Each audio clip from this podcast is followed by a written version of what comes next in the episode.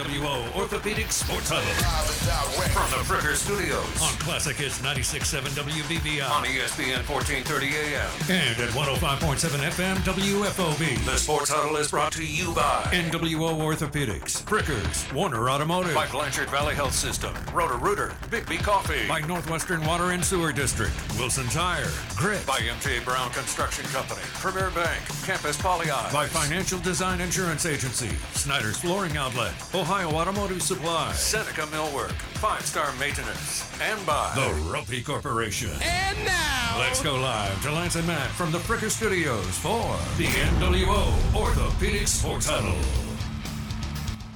Welcome on into this edition of the NWO Orthopedics Sports Huddle from the Frickers Studios here on ESPN 1430 AM, 105.7 FM WFOB, and Classic. It's 96.7 WBVI. Lance Morris, Matt Common here with you. Thank you for making us a part of your Wednesday night.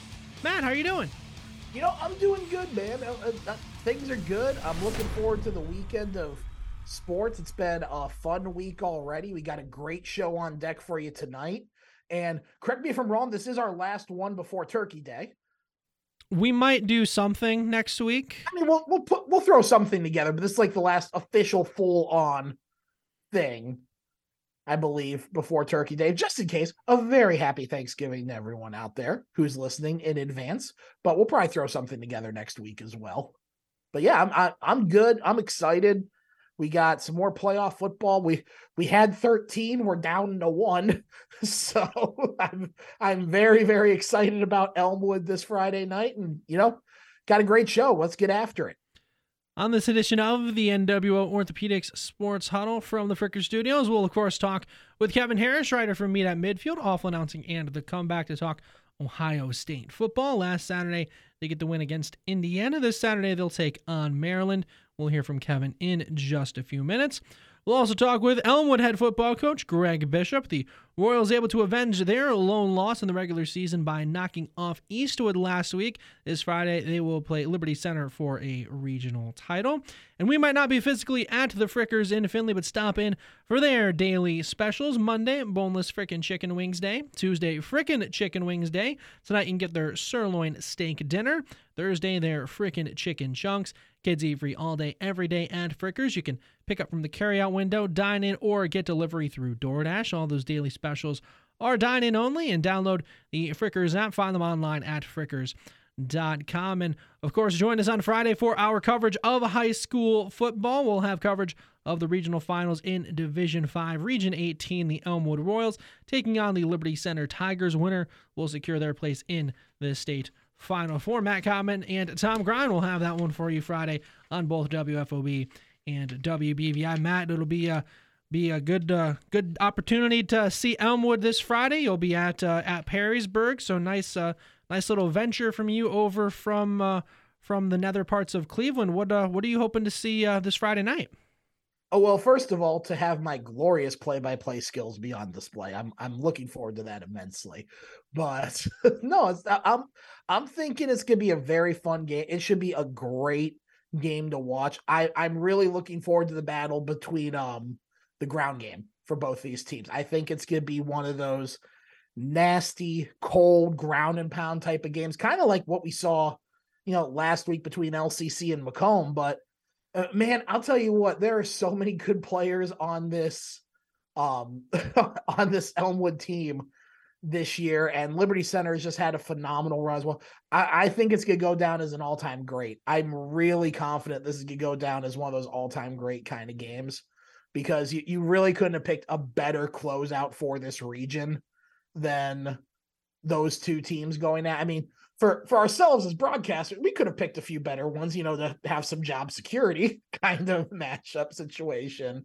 But no, this this should be a great matchup between these two. I'm really looking forward to it. It's it, it's going to be a good ground game back and forth, and with the weather, it's supposed to be cold. It's the potential to be gross outside. It's just it's just vintage fall, late fall, potential early winter high school football in Ohio. You can't ask for anything better than that. So make sure you tune in.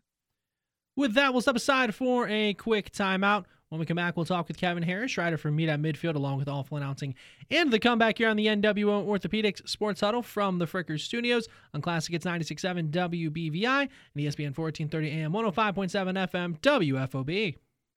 Everyday values are at only one place Frickers. Monday, boneless frickin' chicken wings. Tuesday, traditional frickin' chicken wings. Wednesday is all about that steak. Thursday, frickin' chicken chunks. Frickers, where kids 10 and under eat free every day.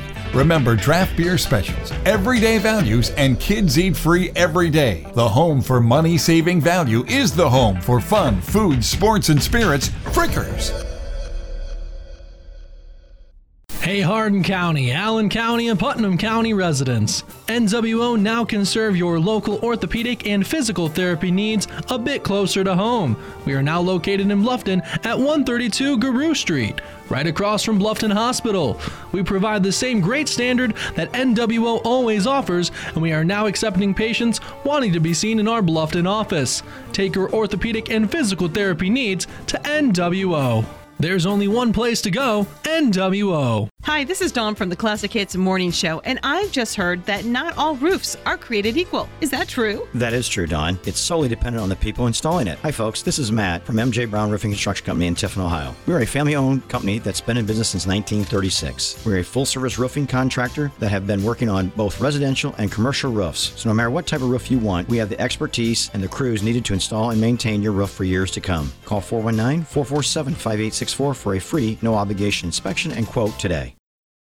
Are you looking for a job with a great company? The Roppe Corporation has several positions available. They have general labor positions with a starting pay of $18.84 an hour with a raise after 90 days. These are full-time positions that work second shift from 2 p.m. until 10 p.m. There's also an opening for a CDL Class A truck driver. To apply, go to roppe.com and find career opportunities under the company tab.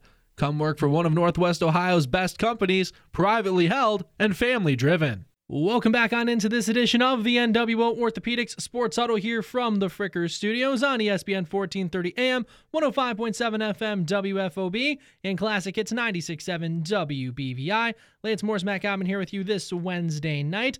Last Saturday, the Ohio State Buckeyes got the win over Indiana. This Saturday, they take on Maryland. You can listen to Buckeye football all season long on WFOB. We're now pleased to be joined by Kevin Harrish, writer from Meet at Midfield, along with awful announcing and the comeback here in the Frickers Zoom room. Kevin, how you doing? Pretty good. How about you, Lance? Oh, not uh, not too bad, but uh, sadly, I guess so to speak, in terms of the actual interview part of this, we have to kind of go back to how it had been the last couple weeks when it's Ohio State rolling through a team the way they rolled through Indiana. What were what were some of your big takeaways for uh, for the win this weekend? Yeah, I mean, obviously, there's pretty much nothing negative to talk about if you take out the the injury to Miyan Williams and uh, TreVeyon Henderson getting scratched. But um, yeah, I, I, think Ohio State pretty much dominated that game on both sides of the ball. Um, you know, I it wasn't totally unexpected. Indiana really is one of the worst teams in FBS this year, especially towards the end of the season. But um, yeah, I, I, think it's really what Ohio State fans wanted to see. Um, I, I, mentioned last week, like you couldn't really evaluate this team based on what you saw against Northwestern because of the weather, uh, because of the way that Northwestern could play Ohio State, because they knew they couldn't throw the ball. Um, and so you really didn't know if the running game was fixed or um, they were doing anything creative on the on the running game or if it was going to work because you know they were running against a team that knew they were going to run the ball every play. But you know, I, I really was really impressed with the way that they ran the ball um, against Indiana, and I mean with Indiana too. Indiana's strength of its team is uh, strength of its defense is its run defense. Um, you know, its its pass defense is far worse than its run defense. So um, the way that it, that Ohio State was able to come in and really dominate the line of scrimmage. Um, you know, the Indiana's linebackers are by far their best part of their team, and they were pretty much unaffected. Um, and I, I don't know, it was it was it was a really strong performance.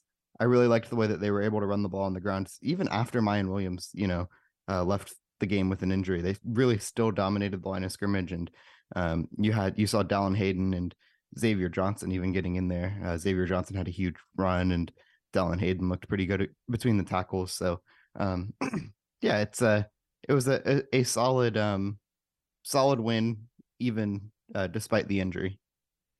And one thing that was nice to see was even kind of in spite of the weather not being ideal, it was snowing a little bit, it was cold, it was a little windy, even though not even close to what it was uh, in that Northwestern game.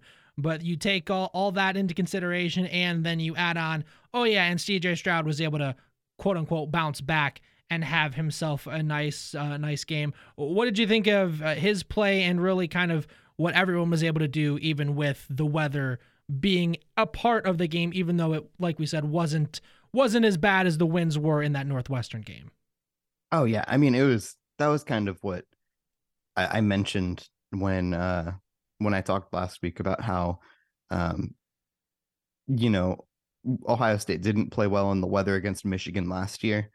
The weather that they saw against Indiana this year is much more, you know, consistent with the weather that they saw last year against Michigan than the weather against Northwestern was. You know, this was more realistic end of November Big Ten weather that they could see, and it really didn't affect Ohio State at all. So uh, I, I, think that's really what you wanted to see. Um, the passing attack looked totally fine. Um, Ohio State, you know, really got, they got Cade Stover involved in the passing game a lot. Um, really versatile passing attack you know they're getting the ball in the perimeter and stuff like that too. So um, all in all, it was it was what you want to see if you're an Ohio State fan because, like you said, the the elements, the slight snow, the little wind, it didn't really affect Ohio State uh, in the passing game, and they were able to run the ball on the ground anyway. So um, that's that's what you want to see. This is the NWO Orthopedics Sports Auto here from the Frickers Studios. Lance Morris talking here with Kevin Harrish from Meet at Midfield, along with Awful Announcing and the comeback here in the Frickers Zoom room. And if, if someone had told you, hey, Marvin Harrison's going to have an awesome, unbelievable catch, which I feel like we've talked about this almost every week. If someone would have told you he's going to have an awesome catch and then it'll be overshadowed by multiple catches in the NFL on Sunday. What would your response have been, and what were your thoughts kind of in real time when you saw that catch? Oh yeah, it was it was wild. Like, I I don't think I don't think it's one of those that you don't really compute how good it was until you watch it um, over a few times, and even just um, looking back at the the the replays and the, like the still shots of it even it was insane like his whole body is carrying him outside and he just like is able to move his other foot in and i mean just just looking at the the like still shots of it my knee would have exploded if if it came down like that but um insane athleticism I, like didn't somehow like didn't even moderately injure himself or anything like that because he's running down the field the rest of the game. It just crazy and i mean we see crazy crazy catches like that from him you know, all the time. It just inc- incredible body control. Um, but yeah, I mean, he's you see the you mentioned the catches by Justin Jefferson and Stefon Diggs and stuff like that this this weekend, and I I think Marvin Harrison Jr. is just right up there with them in terms of what he's able to catch. You know, like I think that increasingly these receivers are coming out of high school just like ready to um, make the best catches you've ever seen. And I, I, I think just the receivers coming out of high school are getting better and better, and the receivers coming out of college are getting better and better as teams continue to throw the ball more and more at really all levels of football. And so I think just like we've seen quarterback play elevate really across the board in high school, college, and the NFL, I, I think we're seeing that with uh, receivers now too. And Marvin Harrison Jr. is a perfect example of that. Now it probably helps that his dad's a Hall of Famer, right? Um, you know, he he has he has training right at home. He's not like he had to go far to to learn how to be an elite receiver. But like I, I saw people saying online, like he is, he, it's like he's his Hall of Fame dad. It's like he's his Hall of Fame dad, but bigger, stronger, more athletic, and with better hands. Yeah. So, um, it's it's kind of wild. Like I I don't really know that many instances where you've got somebody that is that is genuinely great at a sport and then their son comes in and is like better. You know, usually like the son is like fine or the dad wasn't that good to begin uh, with. The exception, but... I guess, Steph Curry. Yeah, yeah, that that's that's probably up there too. Um, I the Griffeys too. Like I, I, Ken Griffey, like Ken Griffey Senior was he was he was darn good too. Yeah. But and Griffey was obviously way better. His son. But we, we could yeah, do we could do just... a whole other show about different athletes and how they compare to their dad because even just saying that I think oh uh, Arch Manning had Peyton and Eli, and then their yeah. other kid Cooper has now Arch really? Manning, who's going to be yeah. at Texas An- next another, year. Another good one is uh is actually in in house at Ohio State. Um, the Bosa's John Bosa was yeah. legitimately really, really, really good in the NFL before he, you know, suffered a career-ending knee injury, and both of his sons are better than he was. So yeah, there there there are a few, but I think generally speaking, when you've got somebody like who's genuinely great, like you think of like LeBron James, like Bronny James was not set up for success because right. if he's not the best player in the world, he's going to be not as good as his dad was. But um, you know, Marvin Harrison was one of the best receivers in the world, and his son comes in and is maybe better. So, and he's only a sophomore in college.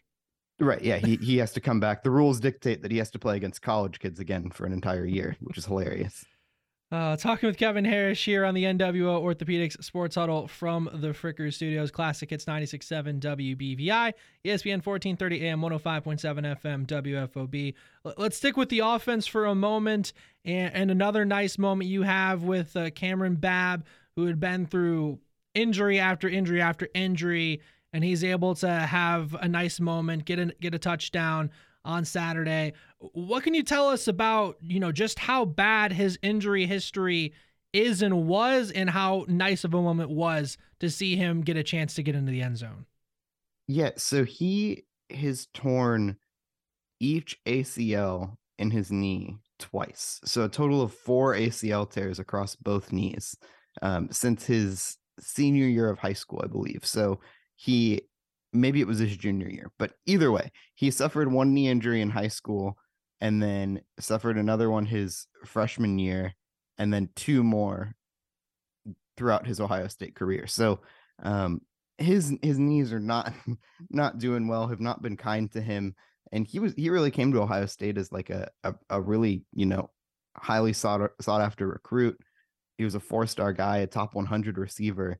Um, and you know, I've by all accounts, he was going to play his freshman year. Um, but you know that that injury kept him sidelined. But um, he's just been. I mean, you don't you don't react that way to just like a regular guy getting his touchdown. It wasn't just like a feel good moment. Like everybody was like happier for him to score than anyone else could have been for like their own their own success. You know, um, they just like straight up mobbed him. They celebrated so hard that they couldn't even kick the extra point in time and they got a delay of game on it.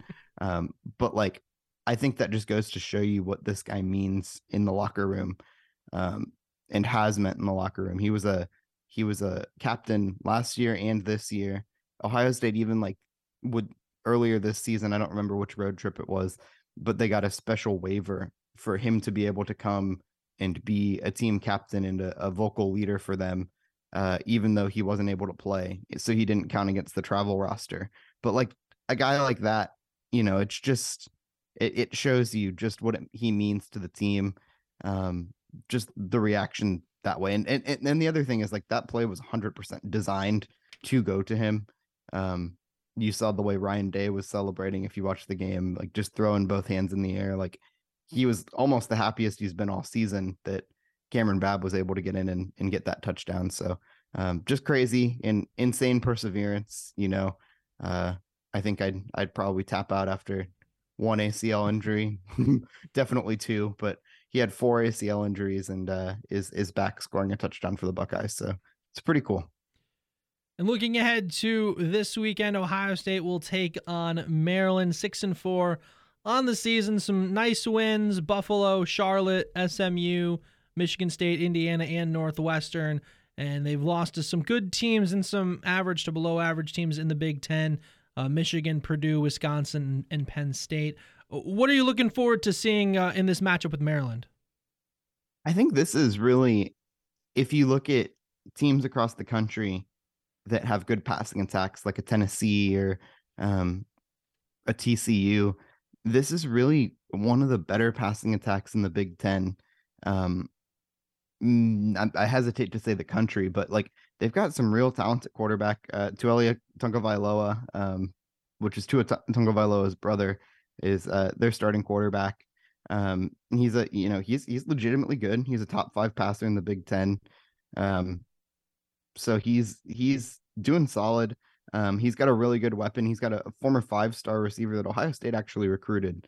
Um, I believe he would have been in the same class as Jackson Smith-Njigba, Julian Fleming, and um, uh, Gee Scott, who now plays tight end. But um, Rakim Jarrett is a former five star recruit in 2020.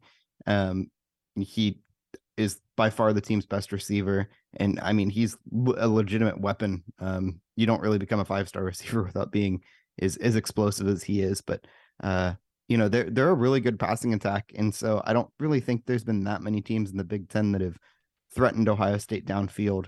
Um, I think Penn State to a point, but it's still Sean Clifford, and this is not Sean Clifford. So uh, I really think if you look at the defense, the the one area that Ohio State could get better this season has been its cornerback play, especially with the ball in the air and really just playing the ball and defending um, you know, those 50 50 balls and stuff. And this will be really a chance to see how this defense does against a, a team that really wants to air the ball out.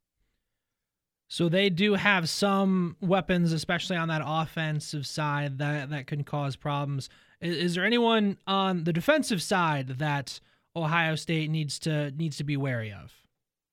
Not super. I mean, they they are not a terrible defense. Um, but I mean, there's a reason why this also isn't like a ranked team.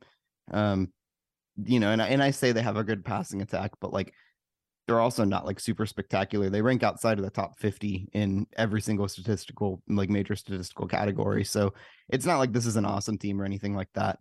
Um, I think really the the big thing is uh, that matchup. The matchup that I'm watching, the matchup that everyone else is going to be watching is Ohio State's cornerbacks against um, the uh, the Maryland receivers. That Maryland really doesn't do a whole lot spectacularly on on defense, but I mean it's an away game in the Big Ten, and Mike Locksley even said like I don't remember what the exact quote was, but it was basically like um, when you're playing somebody with nothing to lose, a desperate man with nothing to lose, like anything can happen, and um, basically saying that that's kind of how Maryland is. Like they have nothing in, in the world to lose, and Ohio State has everything to lose. So um, one of those where Ohio State has to come out and play because Maryland can put up points in a hurry if if they uh, do some things right. So um, definitely not a game that you want to overlook, but still a game that Ohio State should win relatively easily. Talk with Kevin Harrish, writer for Meet at Midfield, awful announcing and the comeback here on the NWO Orthopedics Sports Huddle from the Frickers Studios. Let's take a look back at last week, and there was there was a lot that happened last week in college football. You have TCU able to hang on to beat Texas. LSU they do the same to uh, hang on to beat Arkansas. Uh, Bama able to beat Ole Miss. Washington pulls the upset. They beat Oregon. Notre Dame started out really, really good, and then they ended up holding on to beat Navy in a close one. Uh, UCLA, they lost again. They lost to Arizona. Uh, UCF, they beat Tulane in a ranked matchup last week. And Illinois is kind of fallen off a cliff a little bit. They lose to Purdue. So Florida State, they they beat Syracuse badly. I don't know what happened to Syracuse after that Clemson game, but since then they've they've very much not been the same team. And we also saw Vanderbilt. They pull the upset off against Kentucky. What were uh, what were your thoughts from what we saw last week? Yeah, it, re- it really was a weird weekend. I mean, there were a lot of like near upsets and upsets. Um, you know, I I think I was surprised by Illinois. Illinois, like they came out and lost to Purdue, and now the Big Ten West is in just like complete chaos. Uh, I have no idea. Nobody has any idea who's actually going to come out of the Big Ten West now. It's kind of anyone's game. I think there's technically five teams that have a, a good that have a chance um, and three teams that kind of like lead it. But from what I understand, I don't even really know how this is mathematically possible, but I've heard it said multiple times. There isn't a single team in the Big Ten West right now that controls its own destiny. like everybody needs something else to happen, technically, according to all the tiebreakers. So that's wild. But um yeah, so so the Big Ten West right now is just insane. Um, other than that, like I mean, Tennessee kind of took care of business, and uh, LSU. I I think it's hilarious that LSU moved up in the rankings and appears to be like set to um with a win in, in, in the SEC championship game, like would make the playoff if uh if if you know all, all things go according to plan with two losses. Like I, I don't know. I don't know outside of playing an Alabama team that I don't think is really good. I don't know what LSU has proven this season that justifies them being ranked where they are, but um I don't know. It, it, just wild stuff. That they had a pretty bad loss to Florida State where they didn't look really good at the beginning of the season. Haven't really looked like that dominant since. They just won that one game against Alabama, and now everybody's losing their minds about it. But um, maybe they'll lose to Texas A&M or something. That seems about right. But um, yeah, I mean, it was a it was a pretty interesting weekend with just a lot of stuff.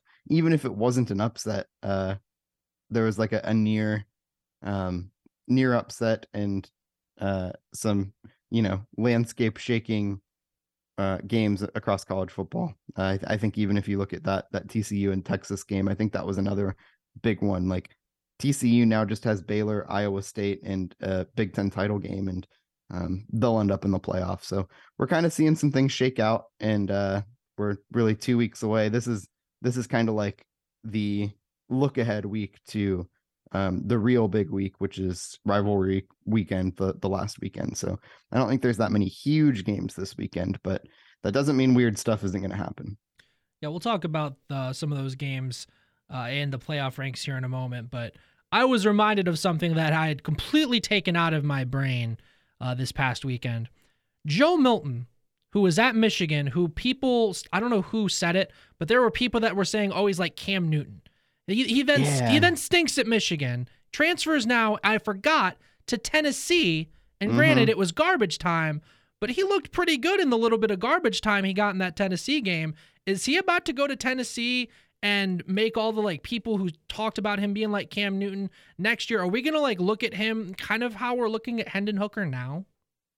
Yeah, I don't know. I he he was actually there last year and he was named the starter. And I think he was just like horrifically bad his first game and lost the job as a starter. And I it was really bizarre. Um the the whole conversation about him was really bizarre at Michigan. Like I think it's Michigan fans do this thing where like they'll have they're doing the same thing with Dylan McCaffrey, who I, I think is like or sorry, with JJ McCarthy.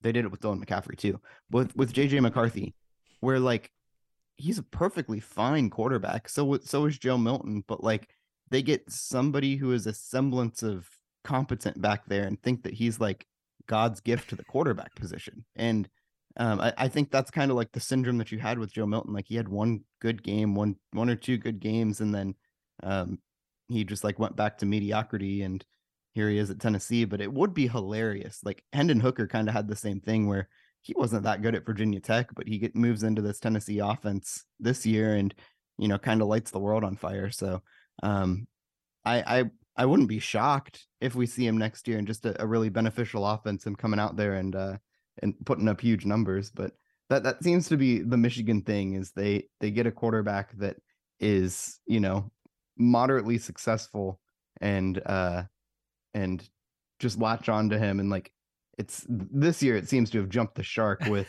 with JJ McCarthy like I I don't think JJ McCarthy's good at throwing the ball downfield like whatsoever but they're like trumpeting this like completion percentage stats and stuff so I don't know. I, I, didn't mean for this to turn into a JJ McCarthy slander session, but I just I, I don't understand the the love for for JJ McCarthy and I don't really think there is love for JJ McCarthy like outside of Ann Arbor, but um, it, they they have a weird perception of quarterbacks, and I get it. Like they haven't really had a good quarterback since like Chad Henne. So when they finally get one who's slightly competent, they get really excited. But like, it doesn't mean he's actually great. Uh, you that was so perfect how you described Michigan fans and their quarterback because I can't think of all the names of various Michigan quarterbacks in the past. They're all the same. But right, it's it's I mean, it's not quite the Wisconsin except for Russell Wilson phenomena. Yeah. But it's it's close. It's closer well, than they, it probably people probably think it is. They had they had a really fun stretch when they had Denard Robinson um, and then Devin Gardner there, even though neither of those guys were like super good at throwing the ball, they were at least fun. Yeah. Um, and then it's just been oh horrific since then, which is hilarious because Jim Harbaugh was supposed to be like the the quarterback guru mm-hmm. coming in, and they've just been it's it's they've been horrific at the position since then. I think people I think we've I think Harbaugh's been kind of in the landscape so long. People actually I think forget that he got Andrew Luck to go to Stanford.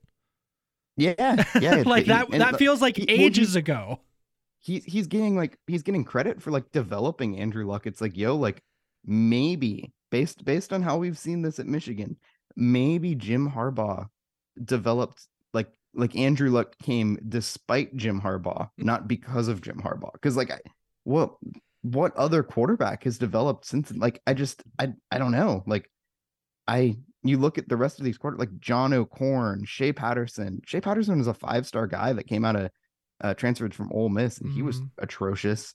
Um, I, I can't even name most of these guys because they're all the same in my brain. But um, yeah, it, it happens like every year that they have like a few good games and people are ready to crown them the the next king at, at Michigan. And to be fair, like JJ McCarthy was like a five star quarterback coming out of high school, and um, I, I just I just love that like what should tell you everything that you need to know about about JJ McCarthy is that he was a five star guy, one of the highest rated quarterbacks in the country, um, and he really wanted to come to Ohio State. And Ryan Day took one look at him throwing the ball live and was like, "No, we're gonna go with Kyle McCord instead." like, just like didn't even like from what I understand, he like ghosted him and just like didn't return his calls, like just stopped recruiting him, and then Kyle McCord suddenly commits to Ohio State. Like just after he saw him throw, he's like, no, we're, we're not going to do that. So, I mean, and, and, that's what you see. He can't throw downfield. May, maybe I'm going to look like an idiot, like in a couple weeks, if he carves up Ohio State secondary or something like that. But like, he's really good underneath. He makes like one or two incredible plays a, a, a game that makes you think like, oh my gosh, this guy's like an awesome quarterback. But like his average throw downfield is like 15 yards over his receiver's head. Like it's the wildest thing. It almost reminds me of like the JT Barrett syndrome at, at Ohio State. Like, and I, I love JT Barrett. I think that he was a, a really smart quarterback, a really good game manager, um, and like a, a, a comfortable quarterback. But like his stats were a lot better than what you actually saw on the field. And I think that's kind of what JJ McCarthy uh, kind of gives. Like he gets these insane completion percentages, but a lot of them are just on swing passes and dump passes and drags across the field that kind of like boosts his numbers a little bit. But when he actually has to throw the ball outside the numbers or deep downfield, it's not great. So, um, yeah, I guess I guess we'll we'll have to revisit this uh, next week. Yeah. But um, it Michigan's perception of the quarterback position is just one of the most baffling things. Talk with Kevin Harrish, rider from Meet at Midfield, awful announcing and the comeback here on the NWO Orthopedics Sports Huddle from the Frickers Studios. Looking at games uh, this coming weekend, not that many amazing games. There are only two ranked matchups. They're both in the Pac 12 USC versus UCLA and Utah against Oregon. And there are some interesting non ranked games, though. You have uh, Michigan against Illinois, who we talked about earlier. Uh, Notre Dame, they play Boston College, who on the surface three and seven, but they actually had a pretty uh, pretty big upset win last week against NC State. Uh, TCU, they play Baylor. Georgia plays Kentucky. Miami takes on Clemson. Maybe Miami can finally look like a good team for the first time basically all year.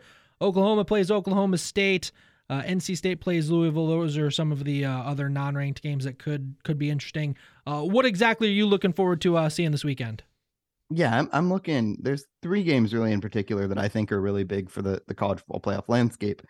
One, Michigan versus Illinois is fascinating to me because like this, especially with Illinois losing these past two games, uh, Illinois kind of has nothing to lose at this point, and they have a legitimately great defense, and it stacks up perfectly against the way that Michigan likes to play the play uh, to play offense. You know, Michigan kind of just runs the ball with Blake Corum, has a really dominant offensive line, and I think that's really a strength on strength matchup. And I think like this is a game where if Michigan is not careful, Illinois could come in and win this game, and I would not be stunned at all. It would be hilarious, you know, it, with with Michigan looking ahead to Ohio State. It would be, you know, just just a perfect scenario for them to get that upset look ahead loss to uh to Illinois. So that's something to watch at noon, at, at noon of all things too. Like yeah. it, it just it kind of stacks up perfectly. Um, so I would not be shocked if if that's a lot closer than you would think that it should be. Um, another one is TCU Baylor. I think Baylor's a lot better of a football team than their record indicates and what they've really shown on on uh on the season, but they've got a really fun offense. Their defense is pretty solid too. Um, and that's another one where like TCU seems to be coasting. They just beat Texas, and it looks like they only have these two games before they uh, go play for a Big Ten title and potentially or a Big Twelve title and potentially a college football playoff berth. And Baylor's kind of in the way there, so that's a, that's another one that I'm watching. And then obviously, kind of the biggest game of the the week is that USC versus UCLA game. Um, UCLA losing last week kind of took away a lot of the luster in that game. But if USC comes and gets a really big win here, um, you're talking about a one loss Pac 12 champion potentially that has back to back wins against really what could be like top 20, top 16 teams between UCLA and Notre Dame if they can get it done both ways. Um, and, and then if they win the Pac 12 championship, this is a team that I think could sneak in is maybe that fourth college football playoff team based on the way that their their November is shaken up. And their one loss would be to um to a you know really good at, at, at this point a, like a, a solid Utah team. Um so I I don't know. I I I think that that's that's a team to really watch in the um in the college football playoff race because they they're kind of like non-threatening down there at like number seven right now, but based on their on their um resume and what they have left on their schedule, I just I I really think that they could potentially make a run. Uh, and they have they're one of the few teams that can really like drastically improve their their uh, college football playoff standing at this point. This has been Kevin Harrish, writer from Meet at Midfield, awful announcing and the comeback. We, of course, follow you on Twitter at Kevinish and now on TikTok at Hi, I am Kevin. Kevin, thank you once again for taking the time to talk with us. We'll catch up next week. Sounds good. With that, we'll step aside for a quick timeout. We come back, we'll talk with Elmwood head football coach Greg Bishop here on the NWO Orthopedic Sports Huddle from the Fricker Studios. Hey, Hardin County, Allen County, and Putnam County residents. NWO now can serve your local orthopedic and physical therapy needs a bit closer to home. We are now located in Bluffton at 132 Guru Street, right across from Bluffton Hospital. We provide the same great standard that NWO always offers, and we are now accepting patients wanting to be seen in our Bluffton office. Take your orthopedic and physical therapy needs to NWO. There's only one place to go NWO. Everyday values are at only one place Frickers. Monday, boneless frickin' chicken wings. Tuesday, traditional frickin' chicken wings. Wednesday is all about that steak. Thursday, frickin' chicken chunks. Frickers, where kids 10 and under eat free every day. Remember draft beer specials, everyday values, and kids eat free every day. The home for money saving value is the home for fun, food, sports, and spirits. Frickers. The word is defined as having courage or strength of character. My name is Mitch Gardner, and I am the owner of Grit. We are a personalized health and fitness organization that will help you find the strength and courage to become the best version of you. Let my staff at Grit encourage you to get healthy in the right way. It's time to take charge of your health for yourself, your family, and your future. Grit is located behind Ace Hardware in Bodyworks 24 Hour Fitness of Tiffin. Or reach out via email at grit, G-R-I-T-T dot training at gmail.com. Need new tires or tire service? Then Wilson Tire Company has you covered. Offering 15 brands of tires and providing 24 hour roadside assistance, Wilson Tire Company can get the job done. In business for over half a century, Wilson Tire Company has three convenient locations Tiffin, Upper Sandusky, and Kenton. Wilson Tire Company offers mobile services, especially for commercial and farm applications. Check them out on the web for contact information or simply set an appointment from the comfort of your couch. Wilson Tire Company, a trusted partner for all your tire needs. Welcome back on into this edition of the NWO Orthopedics Sports Huddle from the Fricker Studios on ESPN 1430 AM 105.7 FM WFOB and Classic Hits 96.7 WBVI. Lance Morris, Matt Common here with you tonight. The Elmwood Royals heading to the regional finals this Friday after getting the win last week against Eastwood. This Friday, they will take on Liberty Center from Perrysburg. We'll have coverage of that matchup. Matt Common and Tom Grind will be live on both WBVI and WFOB this Friday night. We're now pleased to be joined here by Elmwood head football coach Greg Bishop here in the Frickers Zoom room. Coach, how you doing? Good. How are you? Oh, pretty good, uh, pretty good. Thank you again for for taking the time to talk with us. Very, very much appreciate it. Thanks for having me.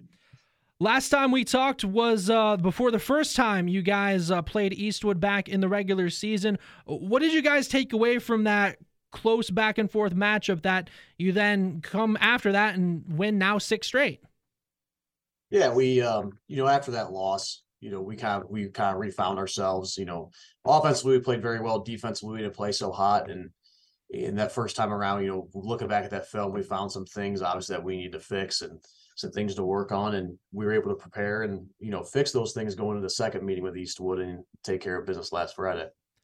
This postseason, crazy one thus far for you guys, getting wins over Delta, Tinora, and Eastwood. And what have been kind of the keys to getting wins so far? Because you know both both especially Tinora and Eastwood are programs that they've had some postseason success here in the last few years. Yeah, just taking it one week at a time, and obviously Region 18 is a, is a very tough region. So just taking it one week at a time and just focus on getting better every single week. Um, you know, focusing on t- having tunnel vision on our current opponent that week, and Uh, you know, we say you know as there's a lot of good teams in Region Region 18, you only have to play them one at a time. So you know that's our approach is you know focus on the, t- the task at hand and just keep getting better every day. This is now the second straight year you guys have made a nice run so far in the postseason. I know uh, part of that is you know getting whatever guys back from last year and getting that much better. But is there something is there something over in Bloomdale that you guys have that other places don't have? What is kind of the secret sauce, so to speak, to uh to getting runs into deep in November a couple years in a row? And not nothing too secret, you know. Obviously, our weight room is a big part of our our program, our preparation for the season. Um, you know, our summer lifting program, you know, our other sports lift throughout their season. So that helps keep our strength up, you know, going into our football season. And, you know, obviously we have we have a lot of talented kids and um, you know, as coaches we try to develop and, you know, maximize their talent and our coaching staff does a great job of that. So just, you know, just keep getting after and you know our focus is getting better every week. So just continue to focus on that. And, you know, that's kind of I guess not really a secret sauce, but just more or less what we do to try, you know, continue to build the program and continue to build in the right direction. This is the NWO Orthopedics Sports Huddle here from the Frickers Studios. Classic hits 96.7 WBVI, ESPN 1430 AM, 105.7 FM, WFOB. Lance Morris, Matt Common here with Elmwood head football coach Greg Bishop. And coach, lots of lots of good things have happened for you guys over the last uh, few weeks. But one of the other things to keep in mind is uh, just how rare it is to get to this point in the postseason. What has kind of been some of the overall message for your guys to you know keep going through this week in the postseason because you're just one step away from being in a uh, state final four uh, type of situation. Yes, this is this is the first that you know Elmwood football's that ever been in the playoffs um, in the regional final, so we're excited about that. But obviously, we still have a job to do, and our message all week is just don't be satisfied with you know beating Eastwood in you know the previous in round three. We don't want to be we have bigger goals than just beating Eastwood in the round three to get to to get to where we're at now. So obviously, you know, we want to go after state title. So we want to continue to build and continue to get better. So our message is basically just don't be satisfied with where we're at. And coach, obviously looking at this team as a whole, not being satisfied with where they're at seems to be a running theme. Very senior and upperclassmen heavy squad. You got some top flight players. Uh, from a coach's perspective, a, little bit retro, I guess, a little bit retrospective at this point. How big is it to see some of these big names like guys like Mason Oliver, who have been institutions at Elmwood, be part of this big turnaround? And now that they're in this position, uh, from a coach and I, I, guess proud coach standpoint, uh, how does it make you feel to see it? Those guys have been the ones that have helped turn this around here at Elmwood in a big way. I mean, you could see it from you know from their younger years. You could see it coming just because their work ethic, the Soul Senior class's work ethic of just just put basically just pin their ears back and going, and you know the no excuse mentality, um, you know from them has been huge. And you know when your players basically just do whatever you ask them to do and do it the right way and do give you hundred percent, it makes life a lot easier as a coach. And you know when you do that as a program and your kids do that, you're going to win football games. And you know that's you know we're very proud of what the senior class has accomplished over the last few years and the, the direction they've pushed this program to. So, you know, they've they've they've set you know the standard very high, and you know, there's a lot of records they've set that probably won't be touched in a long time. So, very proud of this group and very proud of everything they've done for this program.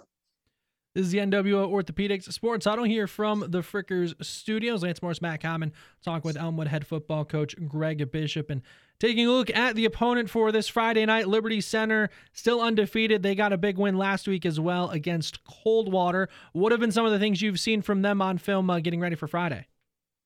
The Liberty Center kids, they they play hard. They're well coached. Um, they you know they they're going to come after you and they're going to play four quarters of physical football. So we have to come out as a you know as a team and you know defensively offensively set the tone that you know we're going to set the tone and we're going to get after them and but you know they're a very good football team. They're hard nosed kids. So you know a lot of credit to them and their coaching staff. They're a very good football team. And, and coach obviously a a year without Coldwater in this particular division and region seem, seems a little jarring to some people well what can you say about how this region has really grown over the past couple years where it's gone from just being a Coldwater and back heavy thing to now teams like Liberty Center, teams like eh, you guys with Elmwood, teams like Eastwood really making consistent, steady runs at postseason play. Well, uh, you know, it's you know just the conferences where you know Northwest Ohio, especially start you know this area is really starting to you know get, get better at football. You know, from a you know view from the outsider's perspective, I would say um, you know, it's exciting to see so many schools, you know, around us, you know, especially the Northern Buckeye Conference, you know, two schools in the regional semifinals, um, you know, seeing meeting up to play for to go to the regional finals. So, you know, it just it's grown, you know, with Tinora and some of those in Port Clinton, you know, Port Clinton dropping down, Tinora drop, you know, coming up to our division. And, you know, there's a there's a lot of good traditionally good football schools in our region now. And it's very exciting because you know, it's it's really good football and you, know, every single week's a challenge and um, you know, it just gets you prepared for the you know the next step for Liberty Center. There, they've been a very good team throughout the year, and really, they've only kind of similar to you guys. They've only had a handful of games that were really, really close. What are some of the big things or big uh, players you've seen from them that you're going to have to watch out for on Friday? You know, both, both their running backs are really good players. They're both they both run hard and are very physical backs. And their quarterback, he, he's probably the best wing T quarterback we've seen. Um, you know, from a passing standpoint, he's he's a really he's a pretty good passer for being you know being a wing T. You know, where they don't pass it a ton, but he's very effective when he does. And you know, he's a really good athlete too. He's a runner and can make you he can hurt you with his legs. And their offensive line fires out and they play hard. Their defense, you know, they swarm the football and you know they put their foot in the ground and they're coming after you. And they're, they're a really good football team. So we're going to be ready to go, and we have a lot of confidence in our kids and their ability. And coach, obviously, last week was the start of neutral sites for the postseason this year. This week, you guys are going to be at Perrysburg. Uh, first time in a long time, I think ever, really, for them actually hosting a, a big event like this. I, I I know you're familiar with the area. What can you tell us about the atmosphere that you think you're going to see at Perrysburg Friday night? You know, we you know last week we had an unbelievable atmosphere. So you know, we you know Royal Nation is very good about following us and you know traveling well and you know being loud. And, you know, a lot of our kids feed off that energy, and you know, especially last week it was an incredible atmosphere. And so you know, we have confidence they'll bring the same atmosphere, if not a little bit more intense. So we're excited about this Friday, and it's gonna be it's gonna be a fun time. How much does the fact that you you've mentioned Liberty Center likes to go wing T we know uh, uh, Eastwood has historically been, you know, also a wing T type team. How much does that help kind of with the week to week preparation? That, yeah, there's going to be some subtle differences between the two teams, but overall, it's the same idea as far as their offense. You know, it, it helps because you know it's it's they're very similar. You know, it's, it's you know wing T can you know there's different types of wing T teams, but it's you know they run some similar things. You know, this is our fourth week team wing T team in a row with Delta. You know, first week, then Tinora, then Eastwood, now Liberty Center. So, you know, we've kind of seen a whole gamut of different styles of wing T and, um, you know, we're, we're ready to go. They throw a lot of formations at you, you know, try to out leverage you in different ways. And they do a good job of it. Uh, you know, call their coaches do a good job of trying to out leverage your defense. And so, you know, we're, we'll keep things, you know, basic so our kids can play smart and play, you know, play fast and, you know, just get after them come Friday. And, and, you know, coach, always curious to talk with people when you they bring up the wing T very fascinated your thoughts. It, it, seems like it's having this glorious renaissance return as of late. I mean, the the wing T used to be relegated to just Carey football and maybe like two or three other teams in Northwest Ohio. Really seems like it's kind of supplanted the spread in a lot of ways as the new like it offense once again. Uh, f- from a coach's perspective, what are some of the big takeaways that maybe the everyday you know fan everyday spectator may not understand about the wing T because usually people see it's like oh they're just playing old school it's gonna be mm-hmm. boring it's usually doesn't really end up that way. It's usually pretty exciting to watch a wing T game. Yeah, you know, it's you know, football goes in cycles, especially offensively. It goes in cycles. You know, obviously spreads been, you know, you know, before spread, you know, I formation, you know, some wing T stuff stuff was very, you know, dominant in spread. You know, it goes in cycles and wing T's you know, coming back. And, you know, a lot of people, you know, when they see that, they don't understand um basically, you know, how how dynamic that offense can be, you know, with the different formations, different motions, and you know, the lot of eye candy they throw at you to try to get you, you know, get you to misread their plays. And you know, wing T, it, it can be hard if you don't have you're not eye disciplined. It can it can cause for problems. So you know, just having your eyes, you know, reading your keys is a main thing. But they do it, you know, wing T is a lot of eye candy and a lot of misdirection, and you know, trying to get people to flow away from where they're actually going. So it's it's it's a difficult. A lot of people, you know, a lot of people don't understand. Yeah, like you said, they think it's just a smash mouth. You know, here they come offense, but you know, in a sense, it is. But they do a lot. It, it's a very dynamic offense, and there's a lot of different you know ways to run it. And, you know, a lot of teams do it different ways, and it can be very effective if you know if you're not disciplined defensively. You you mentioned before the uh, message to your guys, and you know, don't be satisfied, and kind of having that kind of be the theme for the week. What what would you say uh, to the fans and parents that might be out there listening, whether they're making the trip to Perrysburg or they're happen to be listening to us? What what would be the uh, message to them on uh, you know how to support this team and what they should uh, be expecting on Friday?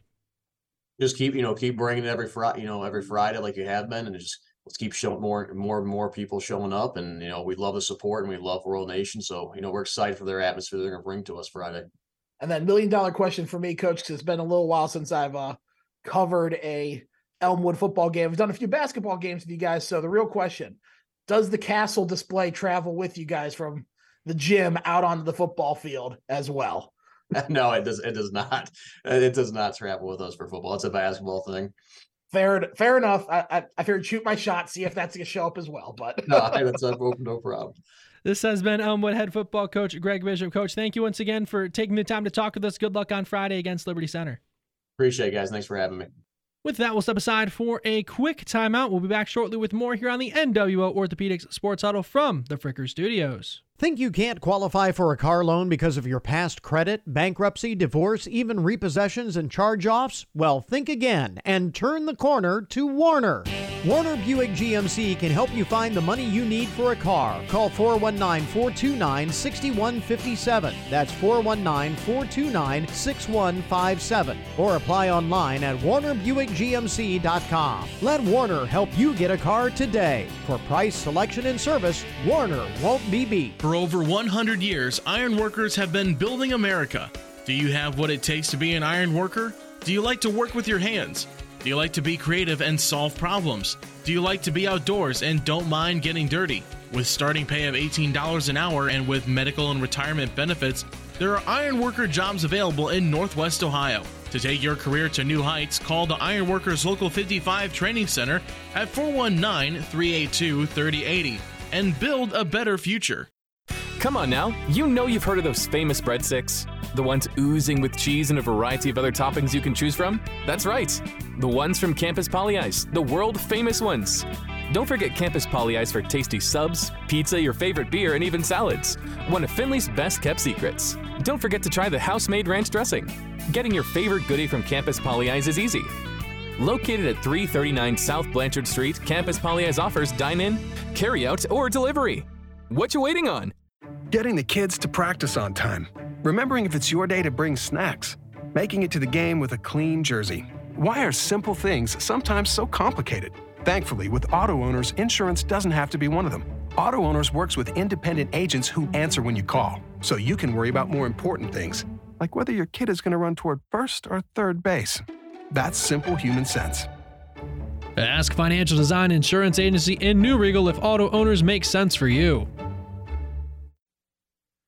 Back we are on this edition of the NWO Orthopedics Sports Auto here from the Frickers Studios. Lance Morris, Matt Common here with you. Big thanks to Kevin Harrish from Meet at Midfield, along with the comeback and awful announcing to talk Ohio State football, and Elmwood head football coach Greg Bishop for joining us earlier on in the show. If you missed any part of our show or just want to hear it again, head over to WFB.com. Click on the podcast page. You can hear today's show and our interviews and shows from past seasons. We might not physically be at the Frickers in Findlay Stop in for their daily specials. Monday, boneless frickin' chicken wings day. Tuesday, frickin' chicken wings day. Tonight, their sirloin steak dinner. And Thursday, their frickin' chicken chunks. Kids eat free all day, every day at Frickers. You can pick up from the carryout window, dine in, or get delivery through DoorDash. Those daily specials are dine in only. Download the Frickers app to see more and to place an order. You can, of course, find them online at frickers.com. And Matt, let's take a look at the NFL and we're heading into week 10 of this season, so we're pretty much through about half of the NFL regular season since every team uh, now plays uh, 17 games. So, I'm going to go through a few categories for you, and I would like to hear your thoughts on who some of these uh, award winners are at this point okay. in the year. Does that uh, does that sound good to you? I mean, I guess. Mm, you guess. Okay. I suppose. Let's uh, let's start with uh, let's start with the big one. MVP. Who would you say is the MVP so far in the NFL? Ooh, starting off the, with a good one. Um, right now, I would say it's between four legitimate candidates. I'd say it's between Pat Mahomes, uh, Jalen Hurts, Josh Allen, and Tua is actually my fourth. He's my dark horse. Um, uh, if I had to pick today, I would probably pick Jalen Hurts just because of the absolute incredible turnaround in Philly that's happened. I know he didn't look that great in the game Monday night, but he still looked decent. I mean, he he was not the reason they lost that game. He certainly wasn't the reason they could have won the game either. But I, I would have to say Jalen Hurts. I think he's been the most consistent. I think he's been the most effective. Josh Allen would have been the front runner two weeks ago, but he seems to have um kind of fallen off a bit of a cliff when it comes to making smart decisions with the football.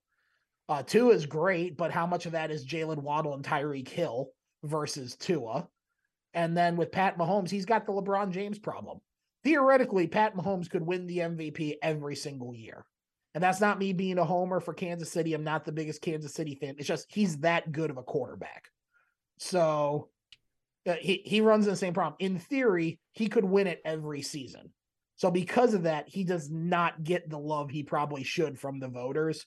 So I'm going to say right now, Jalen Hurts would be my MVP. I don't have a strong opinion on MVP, but I do have a strong opinion on offensive player of the year just because it's typically it typically goes to the best, you know, non-quarterback. There there's exactly one choice. I say Tyreek Hill. I say Nicholas Jamal Chubb.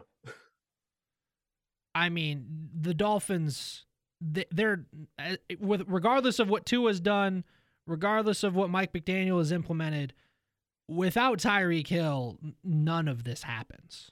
I mean, you know what? That's fair. That that is really fair. I, I it with Tyreek Hill, my question becomes what came first, the chicken or the egg kind of situation. But with him, it's what what contributed first, the Mike McDaniel or the Tyreek Hill? You know what I mean? I think it's, it's I think I it's mean, a combination of both is, because and that, and we've we've seen I, we've seen Tyreek Hill be awesome with Kansas City too. And that's fair. And I think that's why he's a very good pick as well. But for me, I know they're a three and six team right now. They've certainly not looked good at different stages. To be candid, they are without their $230 million three first round draft pick and two or three second or third round draft pick quarterback. God, that trade just looks worse and worse every day. But it just looks worse every day. Um Oh, let's see here. Where was I going with that? But fact of the matter is, I think they'd be over without Nick Chubb. I think it's as simple as that. And, and when you are a running back in theory, splitting carries, being in games where you're down, so they have to resort to the passing game a little bit more and you're still first or second in every statistical category running the ball, it, it's the Derrick Henry thing. It, Derrick Henry won Offensive Player of the Year. Todd Gurley won Offensive Player of the Year because as running backs in systems that may not necessarily be running back super heavy, they're leading stat columns across the board. So for me, it's Nick Chubb. I wouldn't lose sleep if Tyreek Hill won it though. Switching gears to look at the defensive side of the football, who would you say is the defensive player of the year so far? I mean, that's that's a bit of a tough one. That that really is a tough one. There, there's a part of me that wants to go chalk and say as of right now, somebody like Matthew Judon from New England leading the NFL, almost 12 sacks. Um, CJ Gardner Johnson from Philly having six interceptions. It's certainly a good candidate as well. Can even make an argument for a guy like Jordyn Brooks out of Seattle leading the NFL in tackles. Uh, I'm, I'm going to mix it up a little bit. I'm going to go with a free agent who came in and has really helped stabilize and turn things around for a team defensively. I'm going Za'Darius Smith with Minnesota. Maybe a bit of a wild card. I know a lot of people go someone like Micah Parsons or something like that, and a good candidate, or even a Nick Bosa, who's eh, it's Nick Bosa. But uh, Za'Darius Smith, I mean, jumping from Green Bay to Minnesota and comes in right away, nine and a half sacks. He's forced a couple fumbles, but more importantly, he's really locked down that outside edge rush position opposite of Danielle Hunter. And he, he's really helped make that defense go from a bend and then eventually break defense to a bend but don't break. So if he keeps his stat line up and the Vikings keep winning in the manner that they do, I, am going to go with Za'Darius Smith. I think he's a very good candidate for it. So some of these next couple we'll talk about, I'll have strong opinions on, and those ones that I do, I will let those opinions be known. And one of those is for coach of the year because similar to offensive player of the year, I I don't see how it's not Mike McDaniel so far. Yeah, the only other candidate that makes sense is Kevin O'Connell from Minnesota, being 8 and 1. Yeah. Uh, Nick, Nick Sirianni, I mean, he certainly would make a good argument with Philadelphia. I think it's between those three. Is really well, one of those three is most likely going to win it. Everyone else has kind of just been in par for the course.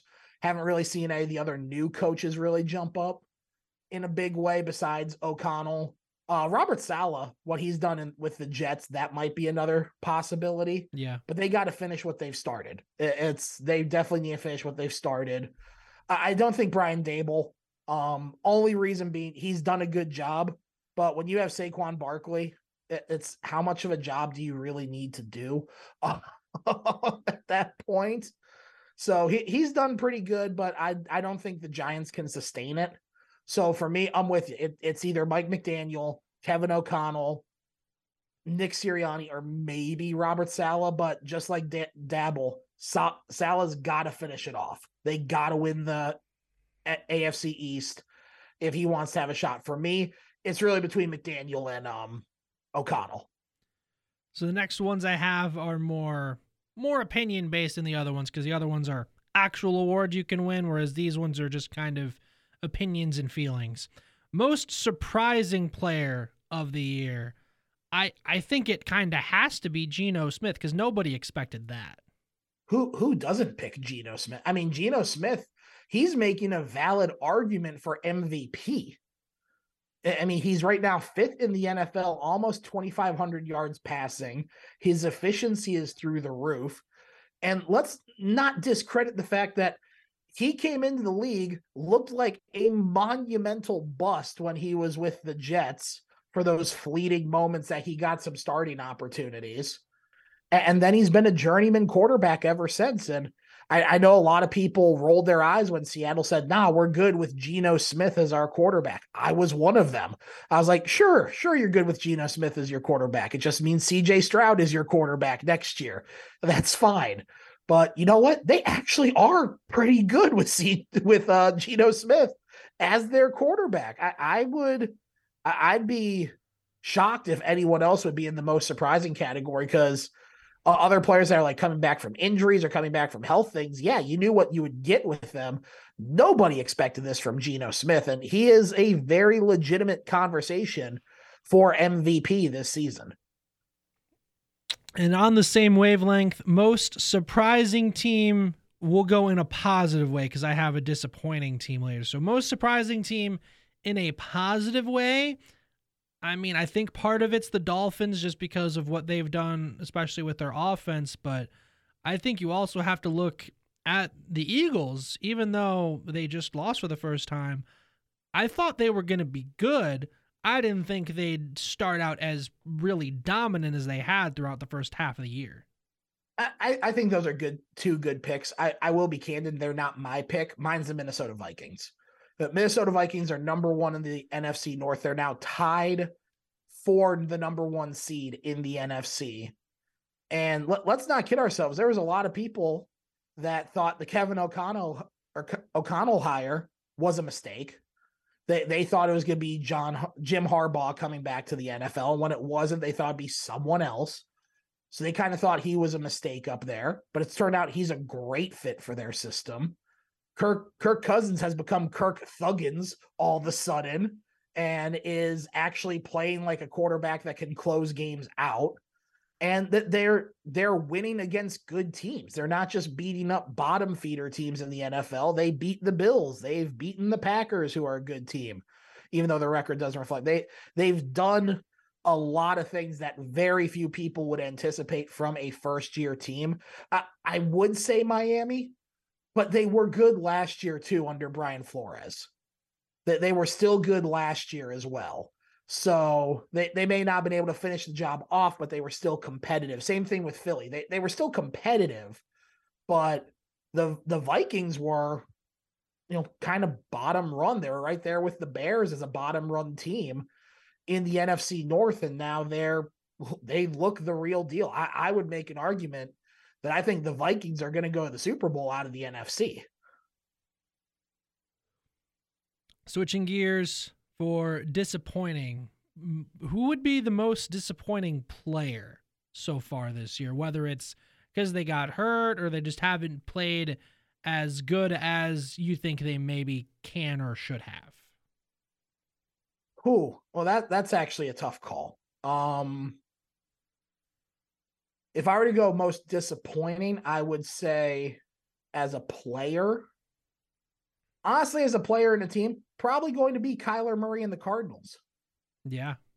I mean, Kyler Murray gets this huge contract, holds out, or does a pseudo holdout, actually never really held out. He just deleted Instagram folder pictures. I mean, it was just nothing ridiculous but he gets a big contract. He has that stupid clause in his contract that everyone made fun of that now has been removed. And there's a valid discussion in Arizona whether or not, when he's healthy again, if they let him get the job back over Colt McCoy. That's all you need to know right there. But when the discussion is our 200 plus million dollar quarterback is going to get back from injury here soon or the 34 year old journeyman backup quarterback. We like the journeyman a little bit more right now because he's actually being competitive and frankly knows the playbook. It's not an improv class with him. So I, I would say Kyler Murray. I, I think also in that discussion, if we're going to go most disappointing, would probably be Trevor Lawrence as well. I mean, stat wise, he looks decent but I, I think between all the free agent moves they made, the fact they brought in Doug Pederson as the new head coach, did some good things along the offensive line. I, the fact that he still just looks okay, I I think a lot of the shine has been taken off of the Trevor Lawrence glory and hope that he's going to be the greatest quarterback out of that class. I mean, really, right now, it looks like Justin Fields is going to run away with that the way he's been playing the past few weeks. So I, would say Kyler Murray or Trevor Lawrence, two of our most recent number one overall picks, probably fall under the most disappointing category so far for this season. I really expected a big sophomore year from Lawrence, and we just have not gotten that yet. Yeah, I think I think there's still time for Lawrence just because there is. I think I think you have to throw away his first year. So this is essentially his rookie year. It, and that is fair. That that's why I said I, I could make an argument for Lawrence to be my most disappointing, but I, I feel he's got a little bit more of a grace period here with that because it do, he does have a new head coach, a new system. He finally got Travis Etienne back, and he he's looked pretty good since he's been hundred percent. Uh, they're probably still a receiver and maybe another offensive lineman short from okay, now you have all the pieces in place. You really should start winning games now. But but I'll put it like this: he's got some breathing room. He's he's getting close to running out of breathing room before you have to start potentially throwing the word bust around.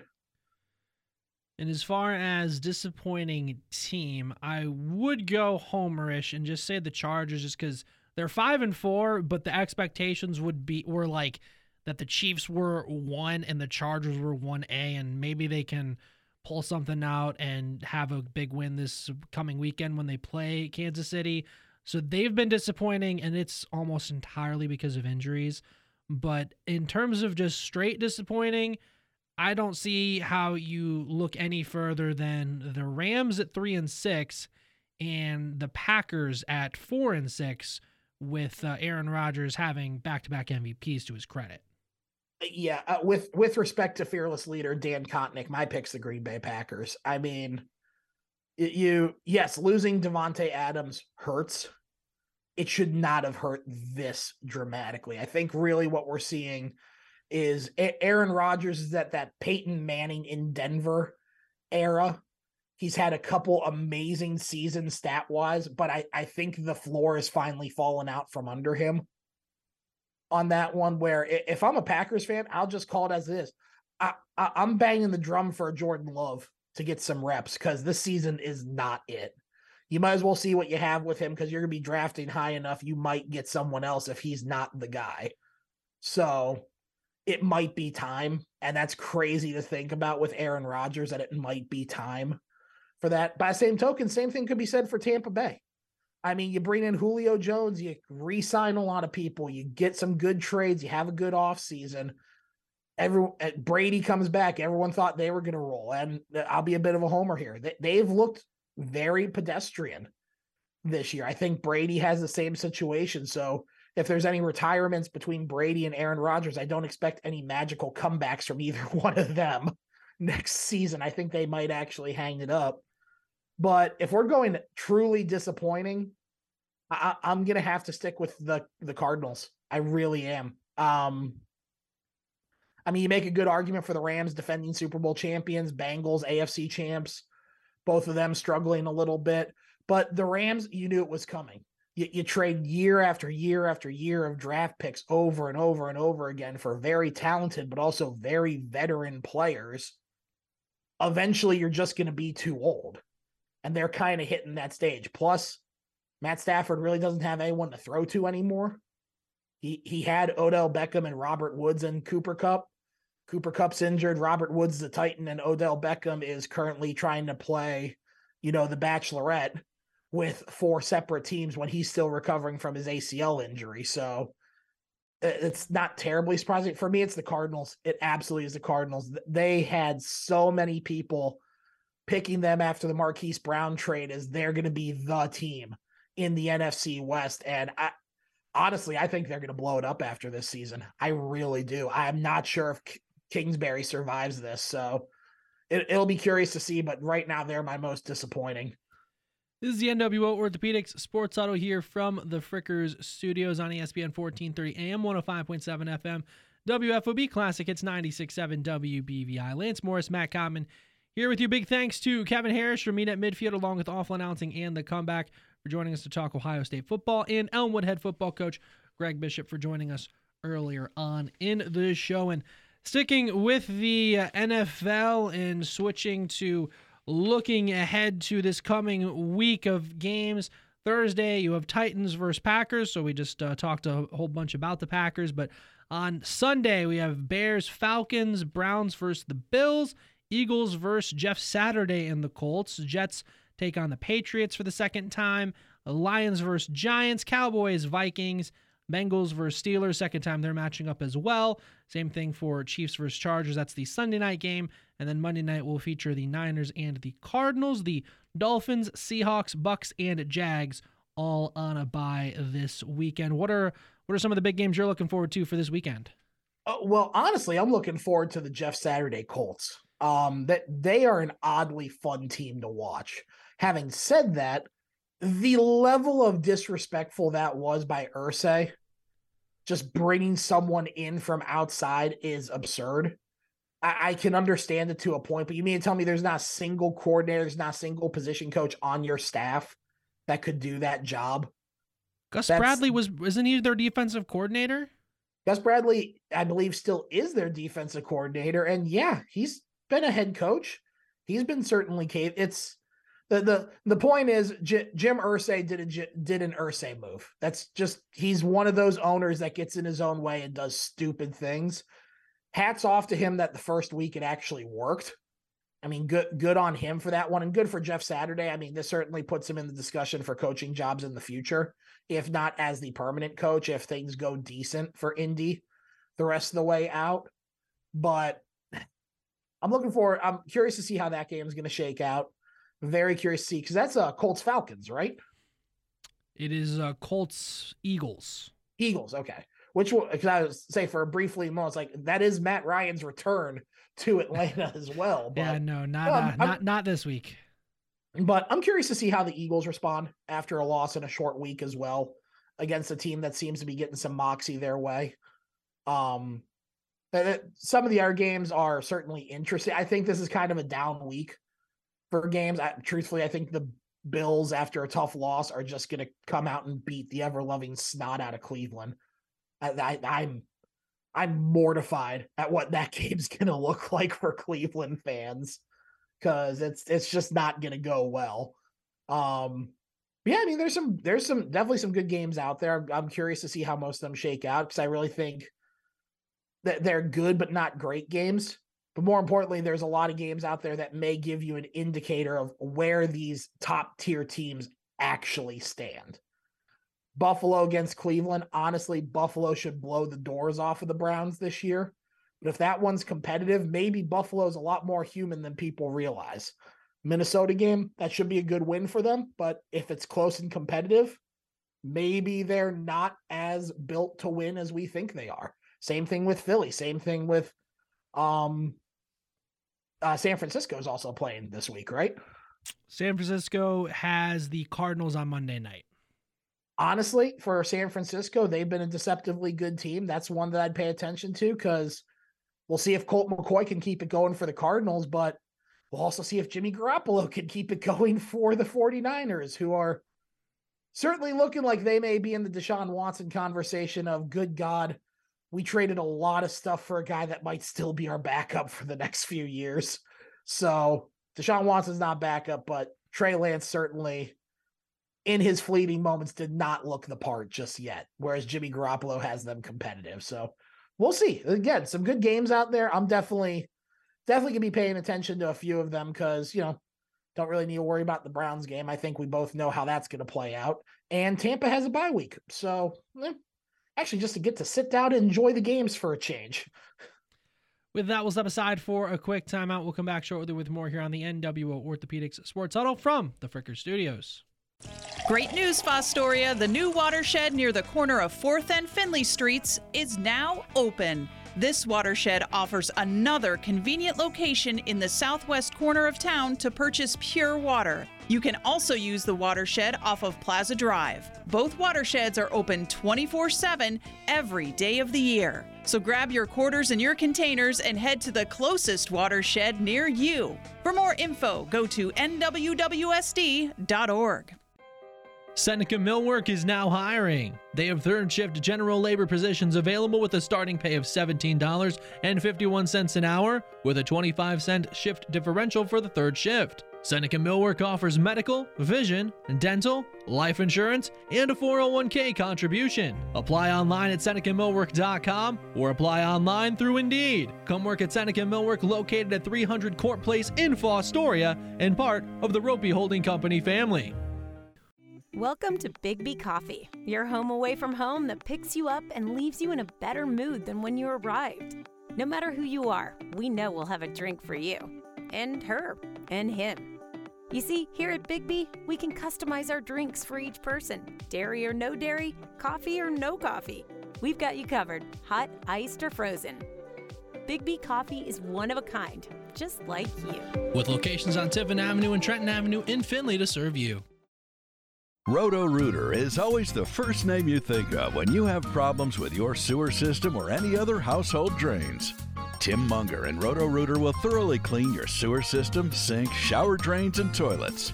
The Mungers have been serving the Fostoria and Seneca County area for over 65 years. Give Tim Munger a call at 419 435 3360. That's 419 435 3360 for all of your drain cleaning needs. And away go troubles down the drain. Back we are on the NWO Orthopedics Sports Huddle here from the Frickers Studios on ESPN 1430 AM, 105.7 FM, WFOB, Classic Hits 96.7, WBVI, Lance Morris, Matt Common hanging out with you here. Big thanks to Kevin Harrish from at Midfield, along with Awful Announcing and The Comeback for joining us to talk Ohio State football, and Elmwood head football coach Greg Bishop for joining us earlier on in the show. If you missed any part of today's show or just want to hear it again, head over to WFB.com, click on the podcast page. You can hear today's show and our shows and interviews from past seasons and we are not physically at the Frickers in Findlay, but stop in for their daily specials. Monday, boneless frickin' chicken wings day. Tuesday, frickin' chicken wings day. Tonight, you can get their sirloin steak dinner. Thursday, frickin' chicken chunks. Kids eat free all day, every day at Frickers. You can pick up from the carryout window, dine in, or get delivery through DoorDash. All daily specials are dine in only. Download the Frickers app to see more and to place an order. You can also find them online at frickers.com. And Matt, let's take a look now while we have some time at the NBA as we're now about a month into their season. In the East, top four teams right now the Celtics, Bucks, Hawks, and the Cavs.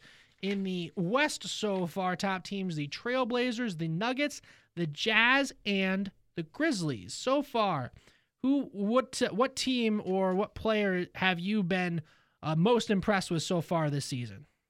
Spider. Uh, it's not a debate. who could who else could it be? I mean, the Cavs swing for the fences with a big trade for Donovan Mitchell. Donovan Mitchell comes out and is averaging about 32 points a game now for them.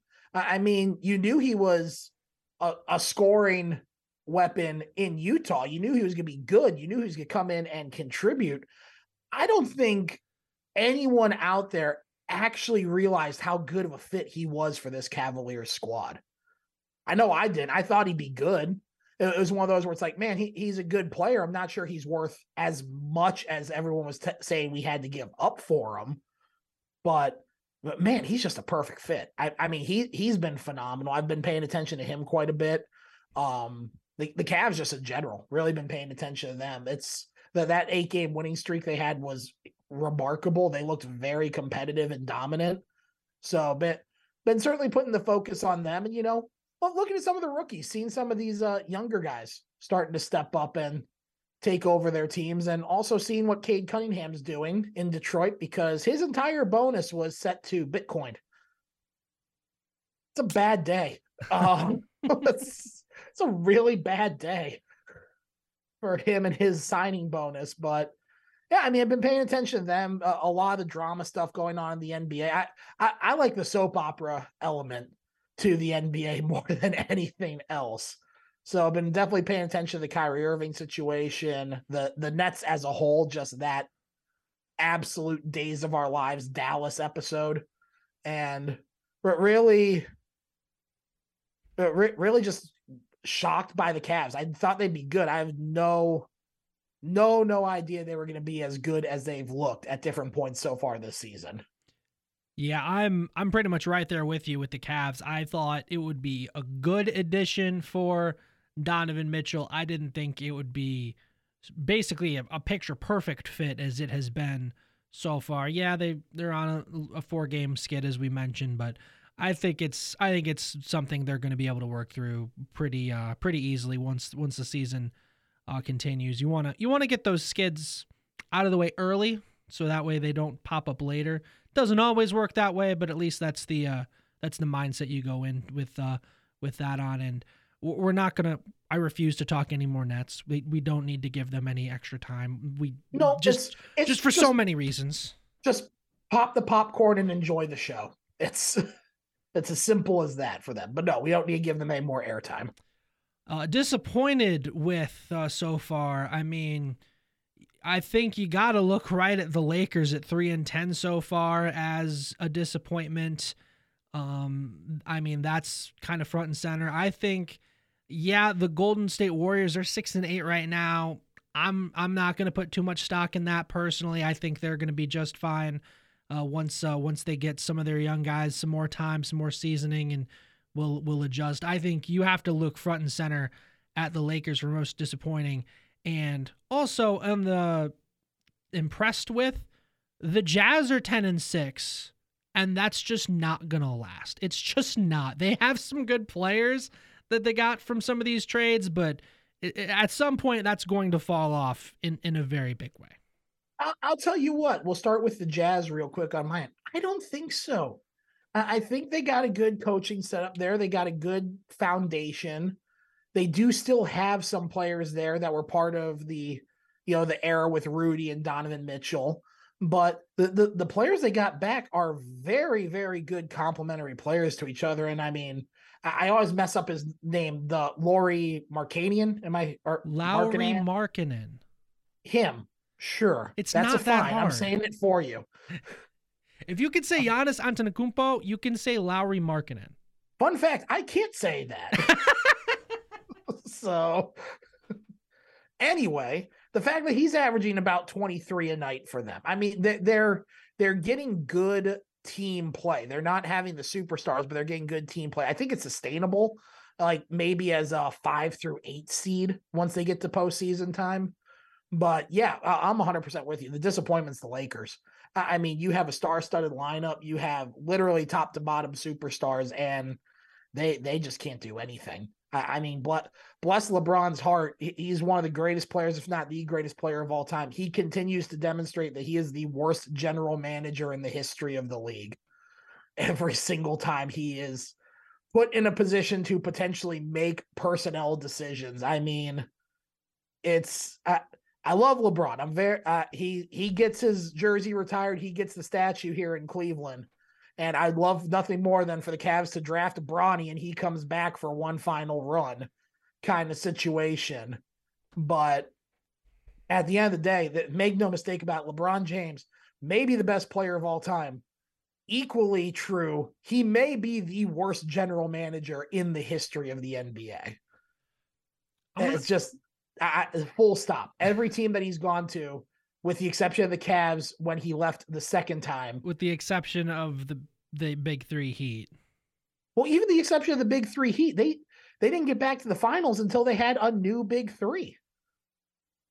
yeah, well, yeah, because they're they had a lot of their assets gone because of because well, of that's what I'm getting at. It's when when LeBron James is involved in the personnel decisions, you lose a lot of assets, a lot of trade bait. You end up with a very very bloated roster. Well, and it's it a testament to that is the fact that after the Cavs made the trade where they got rid of Kyrie, but after that they basically said, "No, LeBron, I don't think we're going to make another deal because we don't think you're going to be here past this year."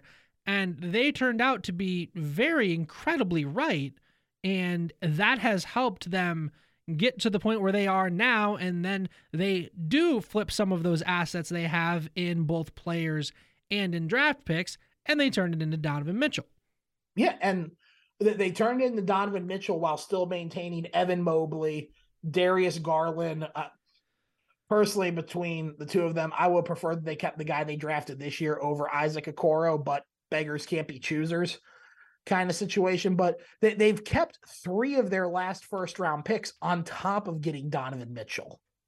So it's the, the the Cavs have done a remarkable job. So I'd say that's the only exception. That's because Koby Altman finally said no. so that's uh, the the Lakers are definitely most disappointing so far. And if I'm LeBron James, I'm thinking of trying to hit the exit door as quickly as possible. That'll just about do it for us here tonight. Big thanks to Kevin Harrish from Meet at Midfield, along with the comeback and awful announcing for joining us to talk Ohio State football, and Elmwood head football coach Greg Bishop for joining us on the show. Stay tuned in on WFOB for Cleveland Cavaliers basketball. The Cavs on the road to take on the Milwaukee Bucks. We'll join them hopefully right before they tip off in Milwaukee. From our broadcast partner, Matt Common, this is Lance Moore signing off from the Fricker Studios for the NWO Orthopedics Sports Huddle. Thank you for listening. Have a great rest of your night, everybody.